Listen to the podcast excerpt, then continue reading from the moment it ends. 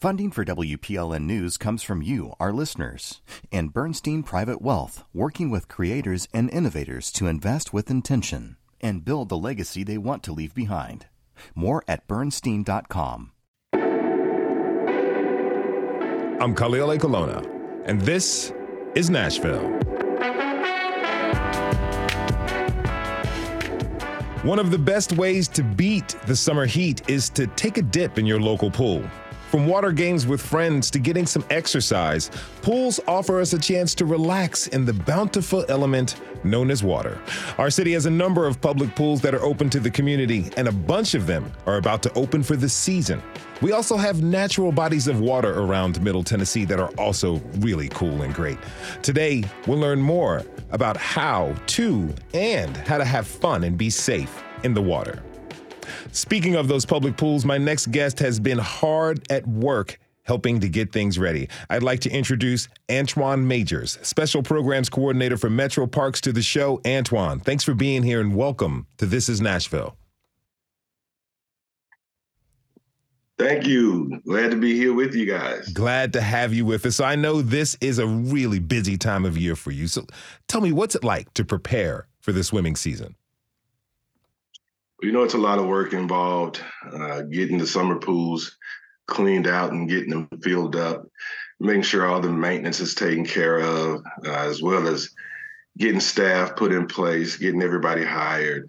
So it's a lot of work and effort that goes into getting these pools ready. Cleaning the pools must be one big task, huh? No doubt. Mm-hmm. So when do the outdoor public pools open?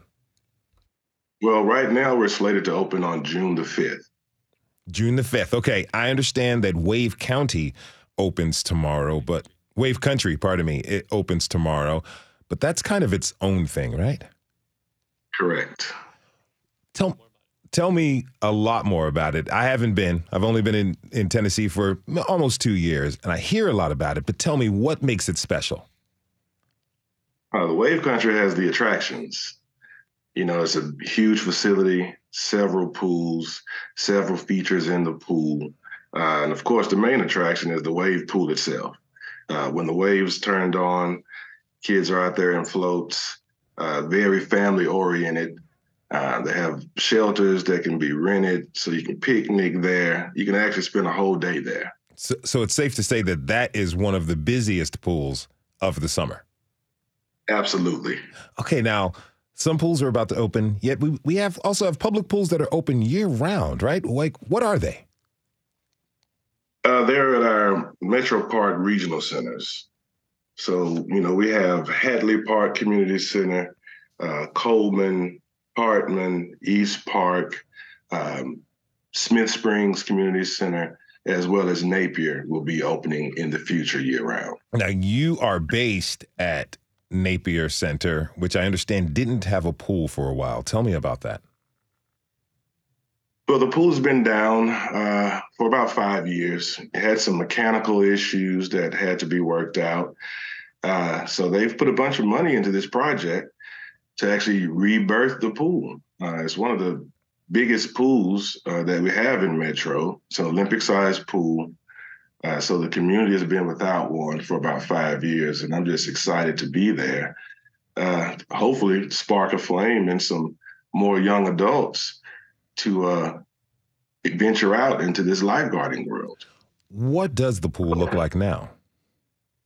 Oh, the pool is awesome. The the pool looks great. Is it? I mean, it's a huge. Is it the type it's of a huge pool? Is it the type of place where is it the type of renovation that you can see big time events taking place there? I sure can. Uh, it's one of the biggest, uh, and you know the good thing about it, it's indoors. Mm. Hmm. Now we have a. What, Tell me this: What kind of programs do happen at Napier Community Center and some of the other year-round public pools? So Napier is not open to the public just yet. We're still working on staffing. Um, but at the other indoor pools, uh, all of them offer water aerobics uh, for various groups. We have Learn to Swim. Everybody offers a lifeguard academy. uh, and each each pool kind of runs as its own entity as far as the programming is concerned. Mm-hmm. So you have a multitude of things happening at each site. Now, I understand that you've been at this for a while, right? Have.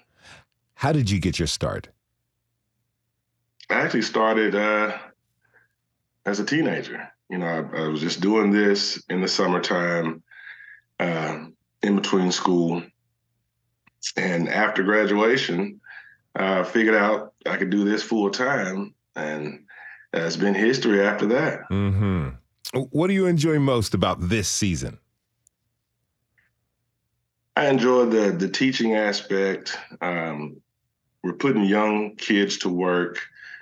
Uh, you know, giving them some good jobs here. It's a fun job, but the learn to swim programs that we offer are awesome. Uh, we get a lot of our lifeguards through our learn to swim programs. Mm-hmm. So it's pretty cool watching the kids grow and turn into young adults. Uh, and some of them, you know, they go on to swim teams, uh, they go on to college with some of the trainings that we've provided for them. So it's it's outstanding. All right. Talk, speaking about teaching people how to swim, we're going to get to that in a second. But first, let's take a quick break. When we come back, we'll talk about the one thing that is imperative in order to make the most out of any visit to the pool. It's knowing how to swim. Can you swim? Or are you looking to learn? Let us know by tweeting us at This Is Nashville. We'll be right back.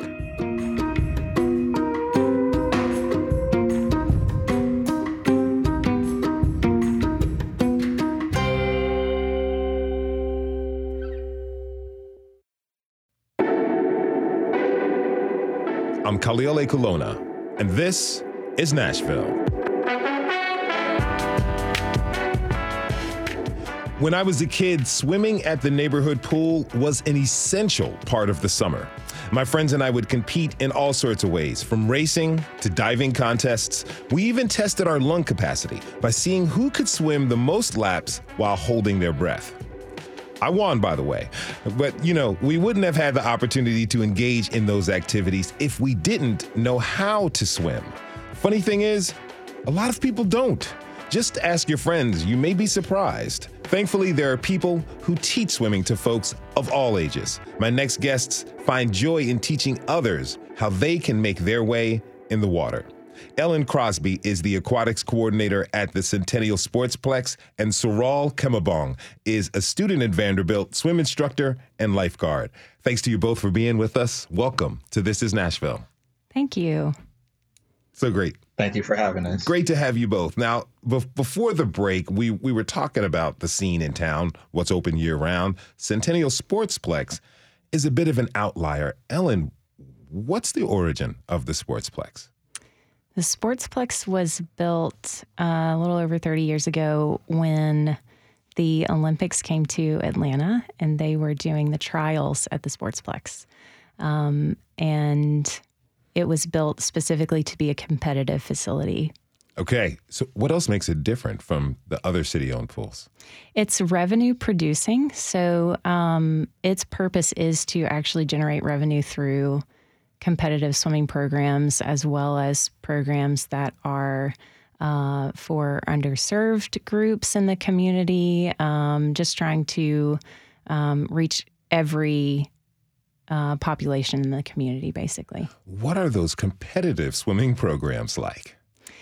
Pretty intense. They're very mm. impressive, actually. Yeah, they um, swim all year long and um, they travel around um, the country and they they swim at different levels. They swim, um, you know, compete against people in the state. Then they have regional competitions. They have um, national competitions. Um, some of them have been um, recently in the Olympics and done very well.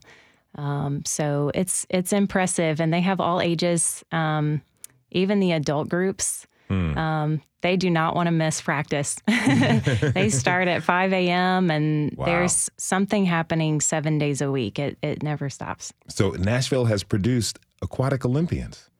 Yes. that is really cool. A now, few, yeah. now, talk to me. You know, I, I understand there are also swim lessons at the Sportsplex, Mm-hmm. well, right? Yeah, same thing. It's a program that operates um, all year long. People can come and go at any time. Um, and they are set up in levels where you learn a particular skill at level one. And then when you graduate that, you move up to level two and so on till you get through 10 levels. Um, there's a, a bridge group that kind of prepares those kids then for swim team. And then there's the swim team. And then, like I said, there's the adult group after that. So they've really captured just about every age. Okay, so I'm curious about access. Like, how could someone take a swim there? Can Mm-hmm. you just walk in, or Um, you can swim. Uh, we we have public swimming, so people can come in um, and pay a day rate to swim laps. Um, they can buy memberships um, to do that, which actually gives them access to the entire facility, not just the pool. Um, or they can sign up for one of these programs, one of these third party programs that's there all year. okay? Now, Seriol, tell me, how did you get your start swimming? Um, so funnily enough, I started uh, in high school as well um, through joining the swim team.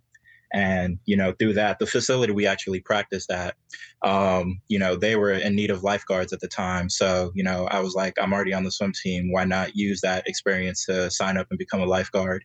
And ever since then, that's how I've gotten my start. And I've been a lifeguard ever since. Now, you learned how to swim with the swim team. Where did you learn how to swim? Um, I actually taught myself how to swim when I was about 11 or 12 years old.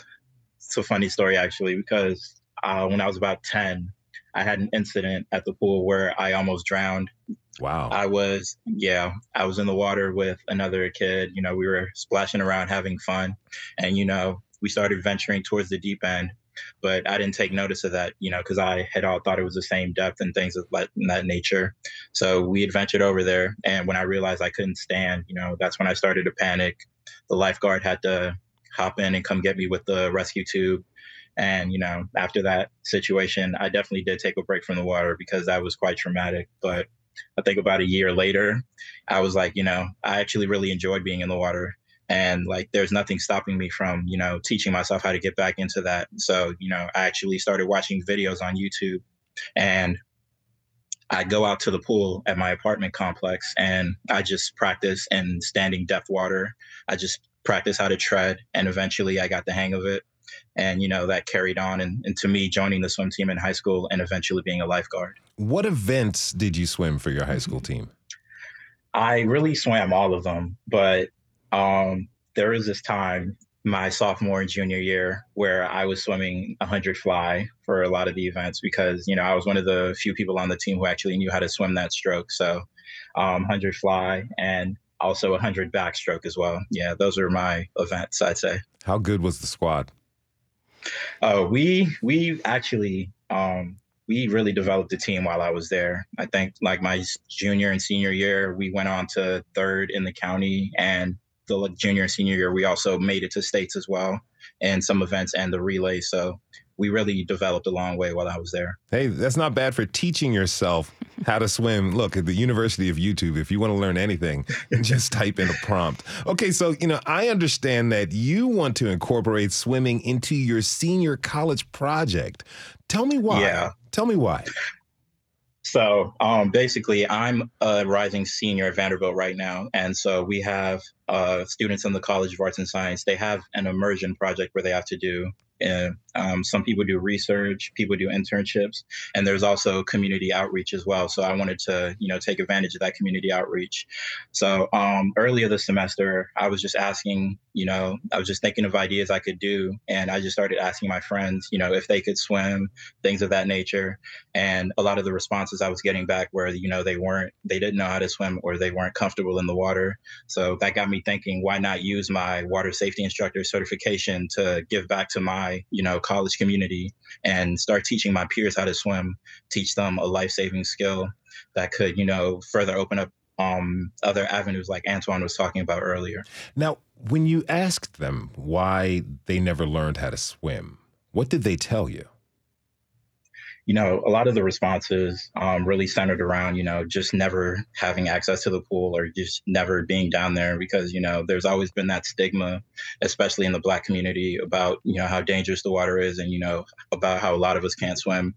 So I feel like, you know, they just never really went down to their local pools because, um, you know, water sports or water activities were never really introduced to them Mm. Now, many communities, especially African American neighborhoods, have been without pools due to the legacy of segregation. That's something we'll explore in more depth in a future episode. Now, Antwan Majors with Metro Parks is still with us.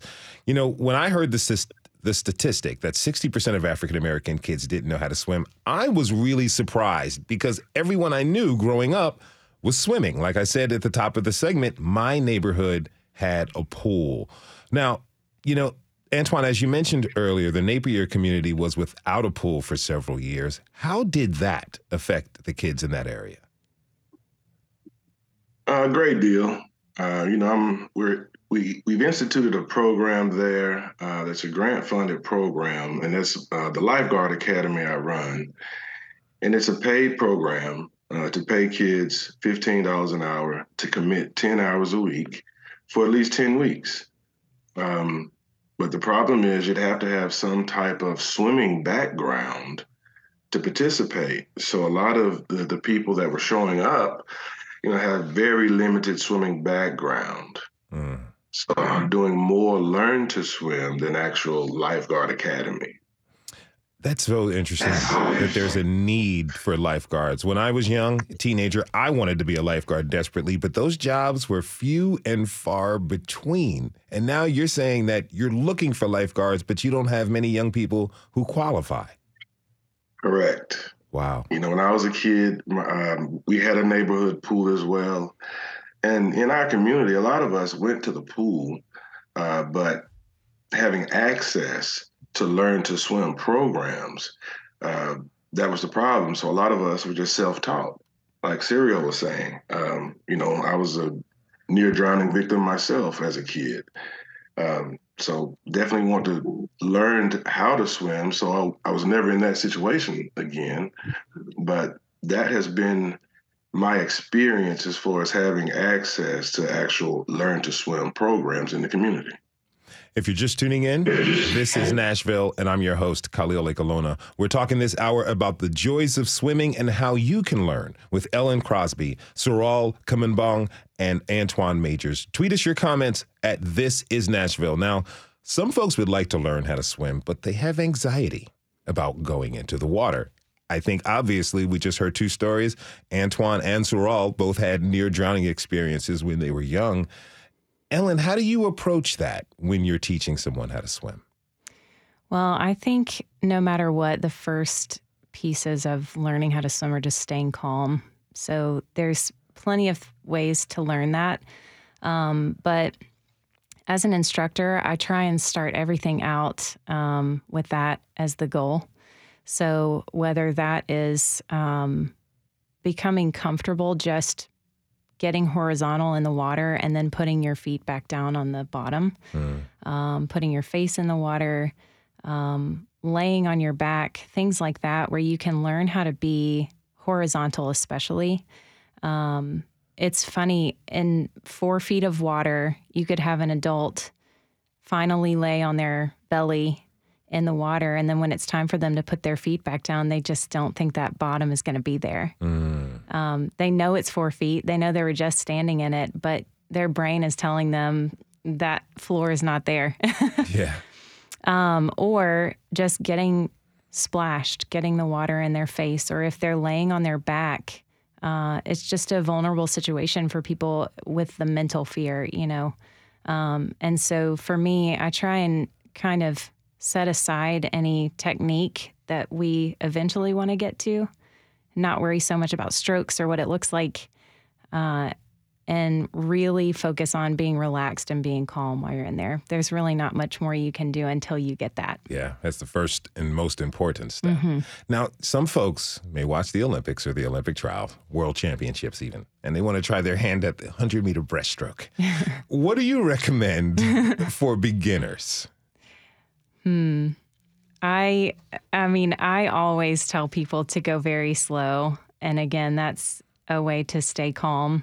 Um, I think breaststroke is a nice thing for people to start with because you are looking forward the whole time mm. and you do come up to breathe every single stroke.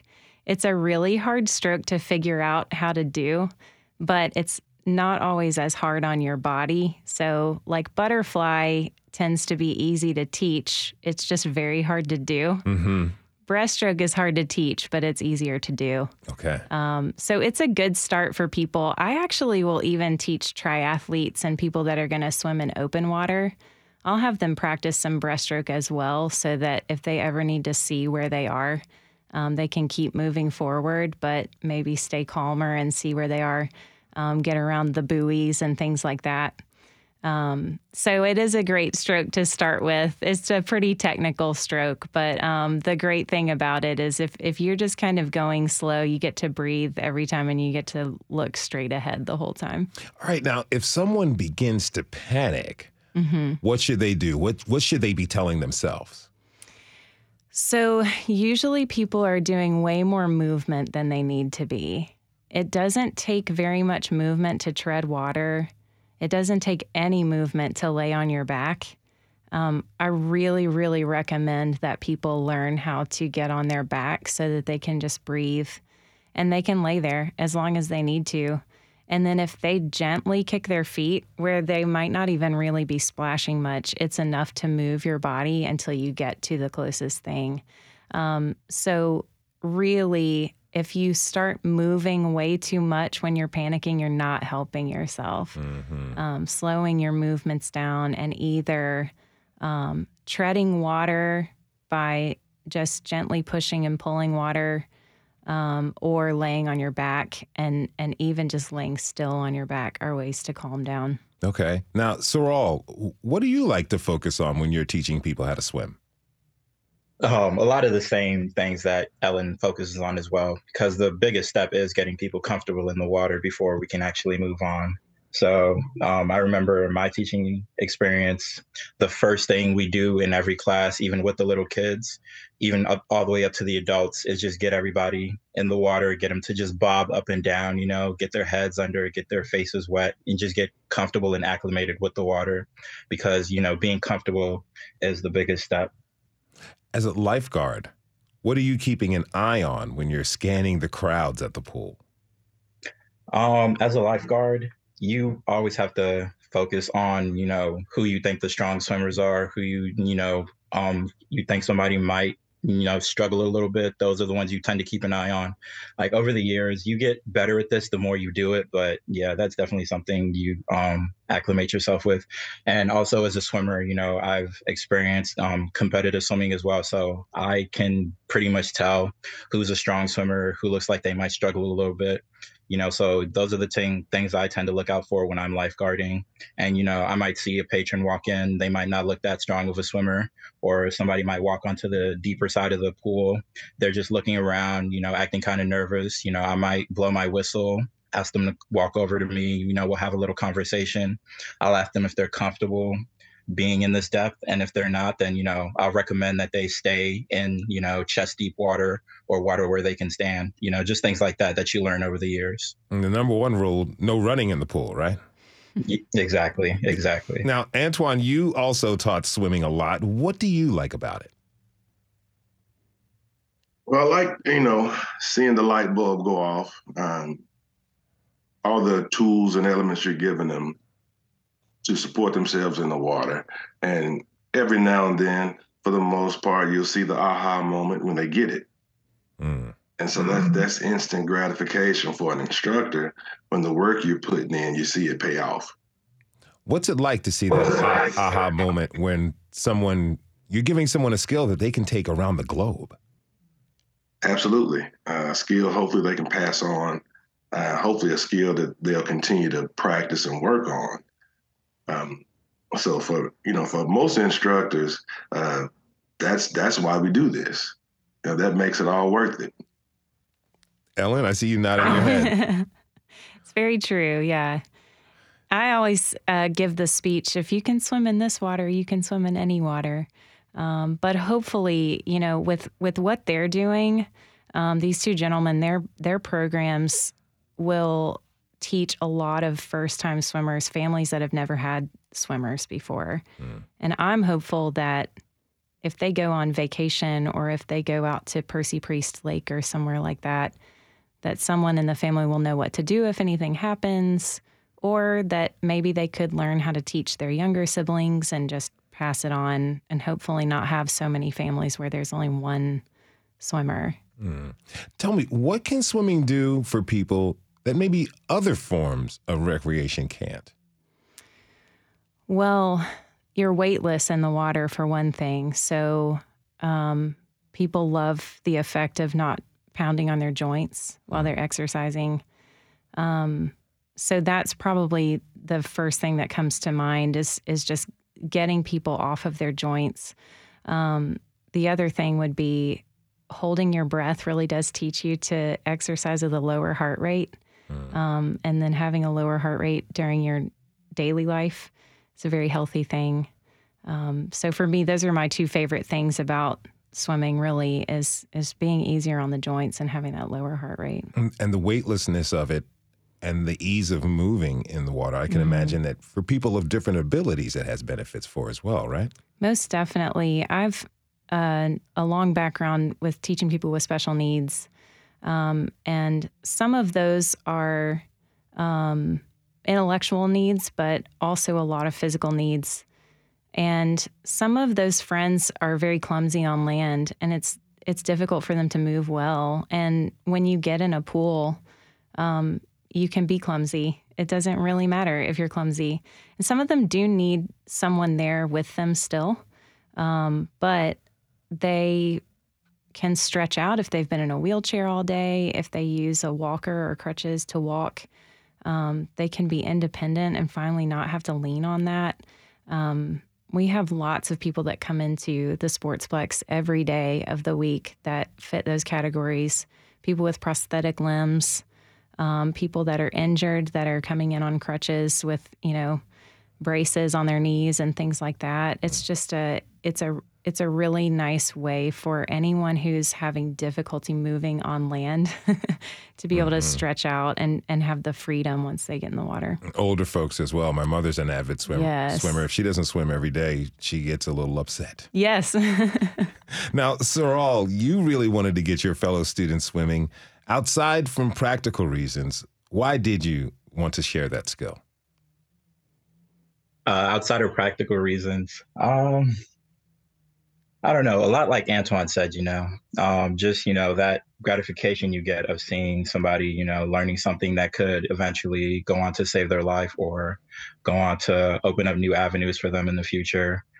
You know, just things like that. Knowing you're giving back to the community, knowing you're like leaving um, an impact on somebody that a positive one at that. You know, that's probably outside of the practical reason. That's another big reason why I like teaching swim lessons. Seriol Kumabong is a student at Vanderbilt, swim instructor and lifeguard. He was joined by Ellen Crosby, the aquatics coordinator at the Centennial Sportsplex. Thanks to you both for being with us today. Thank you. Antwan, Thank you for having me. Antwan Majors will stick with us through the break.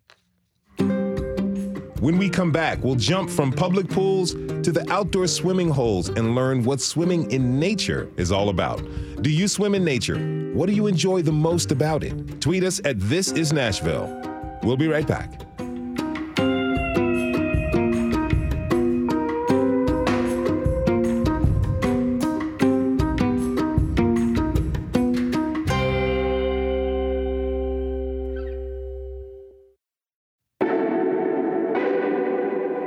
Khalil Ekulona, and this is Nashville.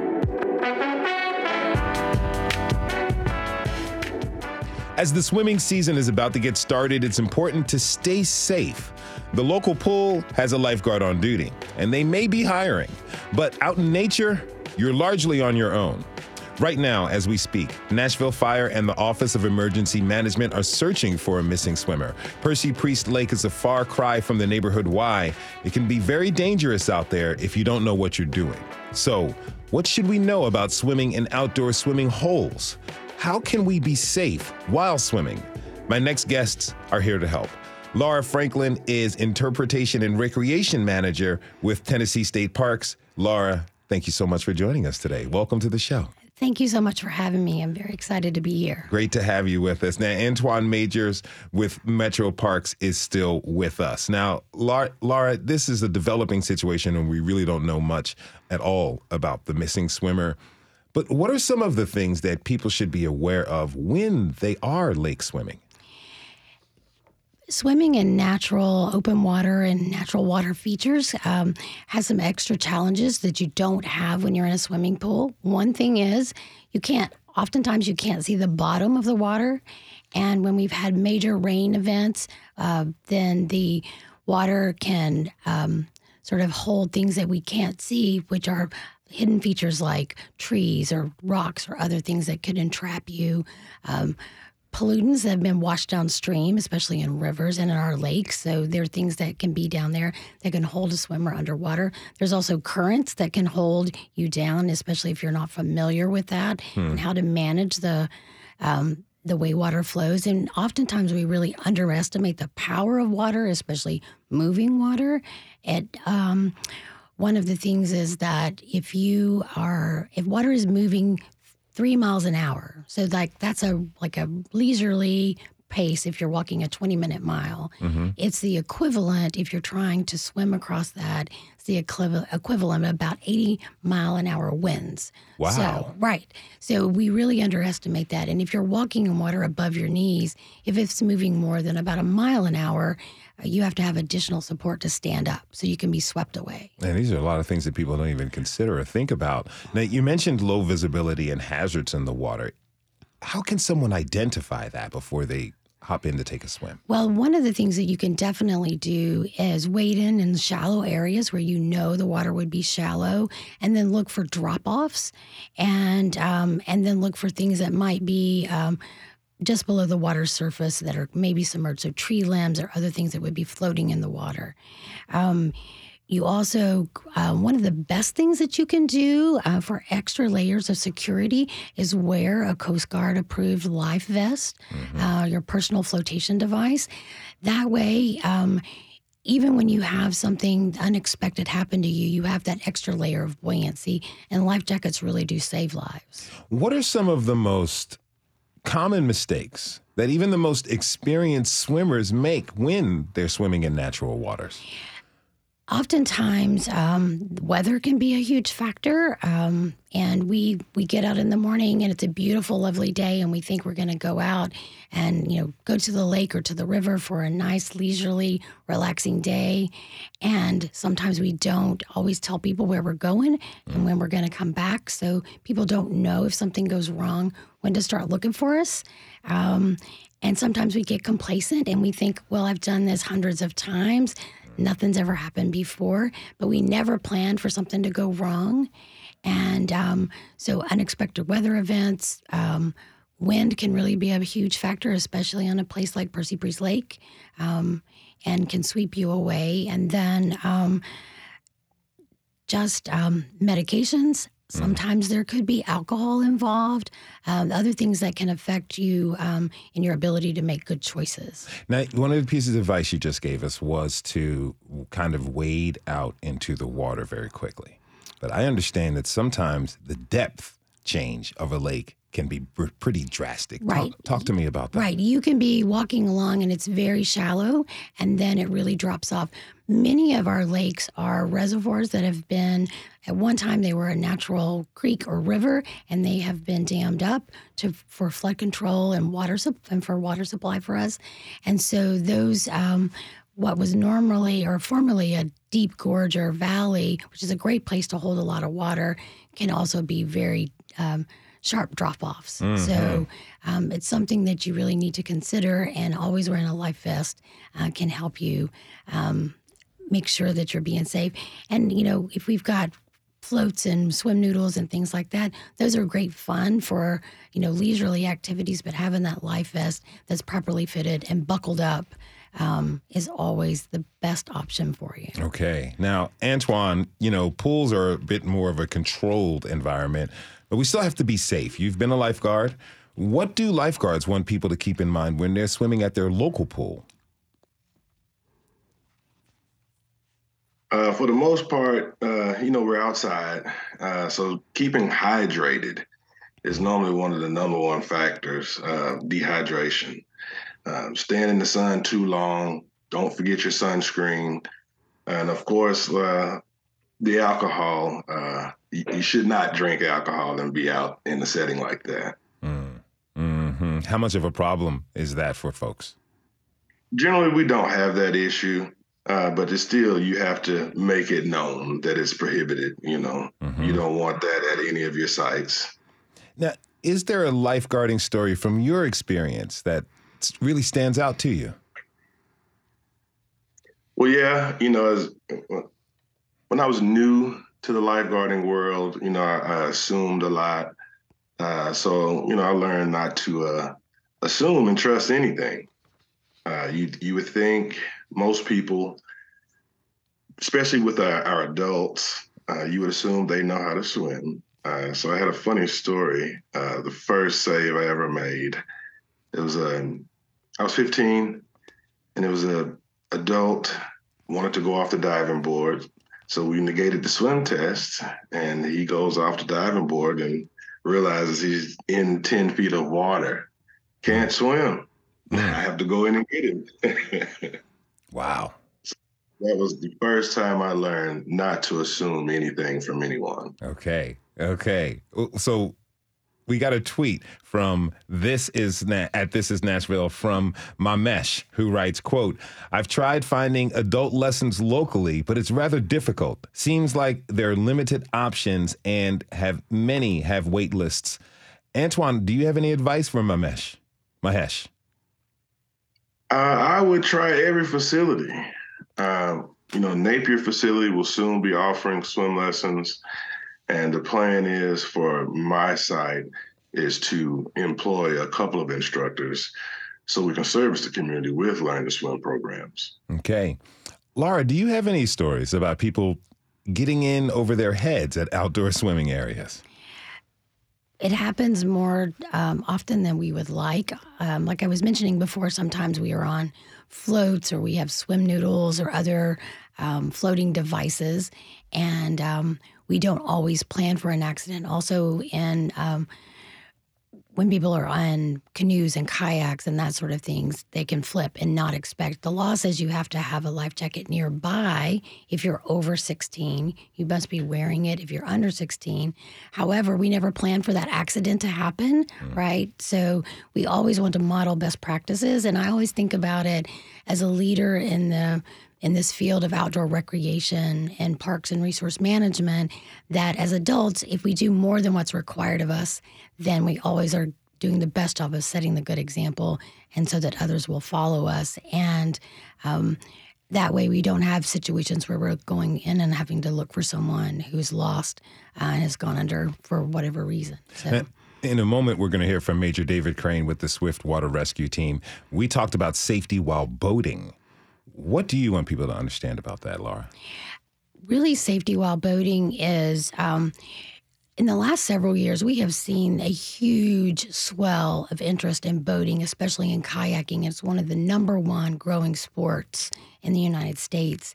And the avail- availability of that equipment, which is fantastic um, to remove barriers to access. We have more um, equipment that's available more widely. However, we don't always have, when someone's purchasing that equipment in, say, a big box store, they don't always have the um, the person giving them the pr- the tips that they need to stay safe on the water. Mm-hmm. And so, what my recommendation would be is to not only when you buy that equipment, but find a place that you can uh, get expert advice on how to do that safely.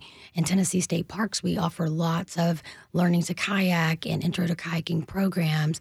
And then the American Canoe Association, which we partner with, and the Tennessee Wildlife Resources Agency, all of us are working together to provide that training um, so that we can prevent fatalities along the water mm-hmm. um, whenever you're getting in boats and water sports and all of that. Now, Antwan, you told me a little bit about this earlier. Tell me a little bit more about the Metro Parks Lifeguard Academy. Well, it's a program that we have at every indoor site. Um, so basically, what it is, is we bring people in that are interested in getting jobs, and we just train them. Uh, we try to build up their endurance to be able to sustain themselves throughout the lifeguard course itself. It's now, a free program that we offer, so there's no charge. And if you're, you know, able to pass the lifeguard class, uh, our hope is to employ you at some point. Mm-hmm. Mm-hmm. Where can people find out more? Uh, they can go to nashville.gov uh, and check out any of the regional centers and look at their schedules, or even just place a phone call and talk to the aquatic coordinators there, because all of our times vary uh, that we actually service uh, the Lifeguard Academy. Now, Laura, tell me this. What do you want people to know about the joys and the dangers of swimming in natural waters? I grew up in a rural area of Tennessee, and my first experience swimming was in natural water features, actually in Clear Creek. Mm-hmm. And um, it is one of the most fantastic things to swim in those natural pools and at the bases of waterfalls. We have so many of those in the Tennessee state parks and across the state in general. Um, and it can be one of the most beautiful, relaxing, enjoyable things to do. Um, but there are things that you need to consider before you go and knowing the rules and regulations, making sure that you're swimming in areas that are designated swim areas only, and uh, making sure that you understand that if there are those hidden hazards that you can't see at the bottom, then testing that out. And going to the managing officer, whether it's with Tennessee State Parks, the Corps of Engineers, uh, national parks, whatever that is, making sure that you know the rules and regulations and the hazards. We try to post those and share those before you get there. That was Laura Franklin with the Tennessee State Parks. She was joined by Antwan Majors with Metro Parks. Thank you both for being with us today and happy sweet swimming season to both of you. Thank you so much. And this is the wrap up of National Safe Boating Week. So I really want everyone to know the hazards and the joys and get out there and be safe on the water. All right. Thank you so much for that. It's Friday. You know what that means. Time for me to take a ride with a fellow Middle Tennessean. To keep up with the theme of water safety, I hitched a ride with Major David Crane, a 31 year veteran with Nashville's Emergency Support Unit. He's a part of the Swift Water Rescue Team. During our drive through Antioch, we retraced his rescue path in, a, in the 2010 flood. Of course, there was no water for this tour, but I added some sound effects to help you visualize that harrowing afternoon back in 2010.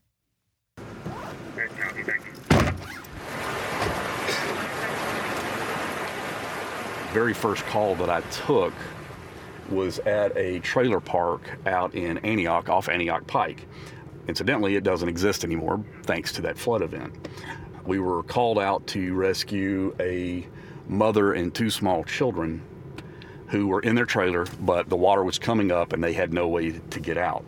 By the time we got there and got a boat in the water, the water had come up into the trailer park and into her trailer. Uh, by the time we got to them, I swam through the front door of her mobile home.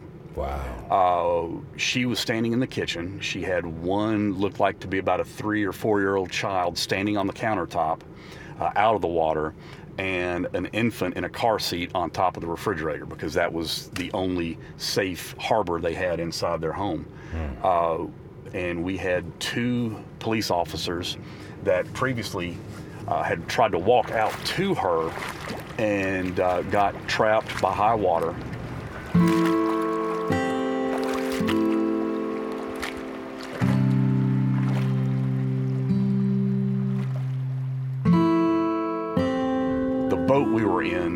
Had debris that fouled the motor and props, and we were pushed up against a mobile home. We had to bail out of that boat and climb up on top of another mobile home.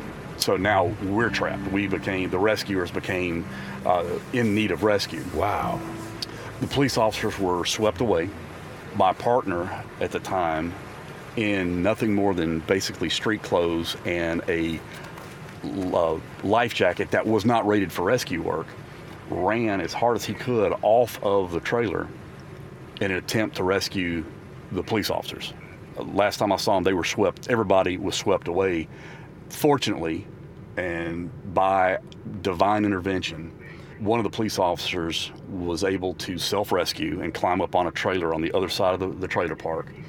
uh, one of the police officers drowned, and fortunately, my partner, due to his not giving up and divine intervention, was able to locate the officer, bring him to the surface, and get him over to the porch of another trailer, worked him for a minute, and brought him back. Wow. Uh, so within about 10 minutes of them being everybody being swept away i could finally see one officer and he could see my partner with the other officer so we were able to yell to each other and realize you know what we're we're still alive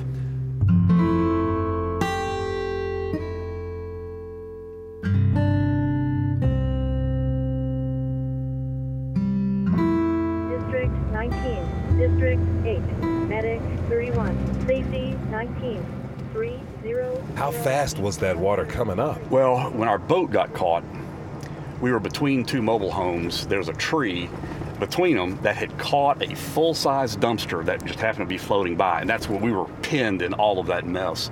Pretty shortly after i realized that they were okay i had already called for help. The trailer that i was standing on floated away with me on top of it.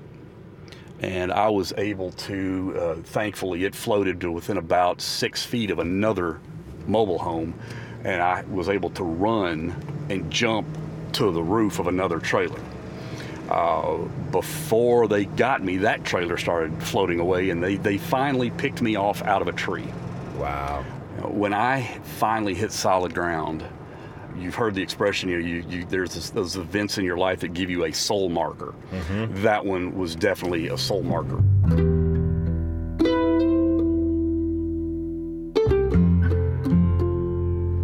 in an urban environment you don't think that this street we're on right now would be underwater but it was. During that one that one call where we went in to initially collect three victims before we were done we pulled five people off of the roof of this building Wow. that were workers of this landscaping company and the last call we took and i want you to look at this building there was an office in the upstairs of this building, and this building was essentially flooded and mostly underwater. There was a victim trapped in the upstairs office with no exit and no way to get out. Uh, by boat, me and two others were able to get. We had to go over this fence, come You- into this you yard took a here. boat Yes. over this fence. Yeah, the equipment shed on the landscaping company next door, we were barely able to get the boat under the roof. We took our axes and punched through that roof, jumped over on the roof of this building. We had no idea the layout of this building and had no idea where our victim was. So we spread out and we started banging on the roof and listening. And we finally heard a noise. And the three of us took our axes and halligans and punched a hole through the roof and through the ceiling and we looked down and our victim was looking up at us and he was in knee deep water on the second story of the building I mean, that's and we were able to get him out throw a life jacket on him walk back across this other roof climb back down in our boat and, uh, and, and get back out to where we put in and the trailer park used to be in this property to our left here that's now clear that that's got to be 14 feet high. Looking at these. Mm-hmm. That's how. That's wow. the trailer that I rode as it was floating away was on the upper end of the trailer park, the upper end of that property right there. I came back four days later after saying the water had gone back down, and I found what was left of it in a tree on the other side of this ballpark, Man. completely, just completely shredded. I didn't tell my wife that story for about eight months. I understand why. How'd she react when you told her? I looked over across, and she, at a time or two, looked like she had stopped breathing while I was telling the story. Her jaw was on the, know, she, it took her aback. You know, she, I intentionally never really told a lot of the, you know, she doesn't know the details and of, of what we do. Uh, just when I would get home, everything's great. everything's good. Everybody made it home. We're all in good good shape and in one piece. And um, past that, she was good. And incidentally, once we got everybody rescued and everybody was okay, as we were coming back from the landscape company for the last time, we looked over and our boat was stuck in the top of a tree, red light still flashing. Once we got everybody to high ground, we went back and rescued the boat that had that yeah. had, had fouled out on us earlier. That's right. What's going through your mind being back here for the first time? I, am just I'm remembering that afternoon. It, it kind of rough.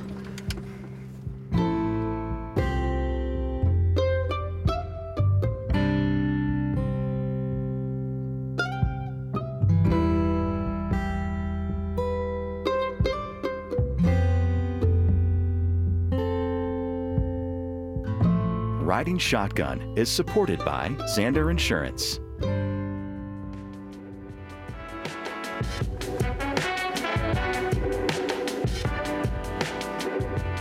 This is Nashville is a production of WPLN News and Nashville Public Radio. Today's episode was produced by Steve Haruch. Our digital lead is Anna Gallegos Cannon. Michaela Elias is our technical director. Our executive producer is Andrea Tudhope. The masterminds behind our theme music are LaRange and Namir Blade. Listen back at This Is Nashville or wherever you get your podcasts. The conversation doesn't end here. Tweet us at This Is Nashville, find us on Instagram, and tell us what you want from our show by filling out our quick survey online. This is Nashville. I'm Khalil Ekulona. We'll see you on Monday, everybody, and be good to each other.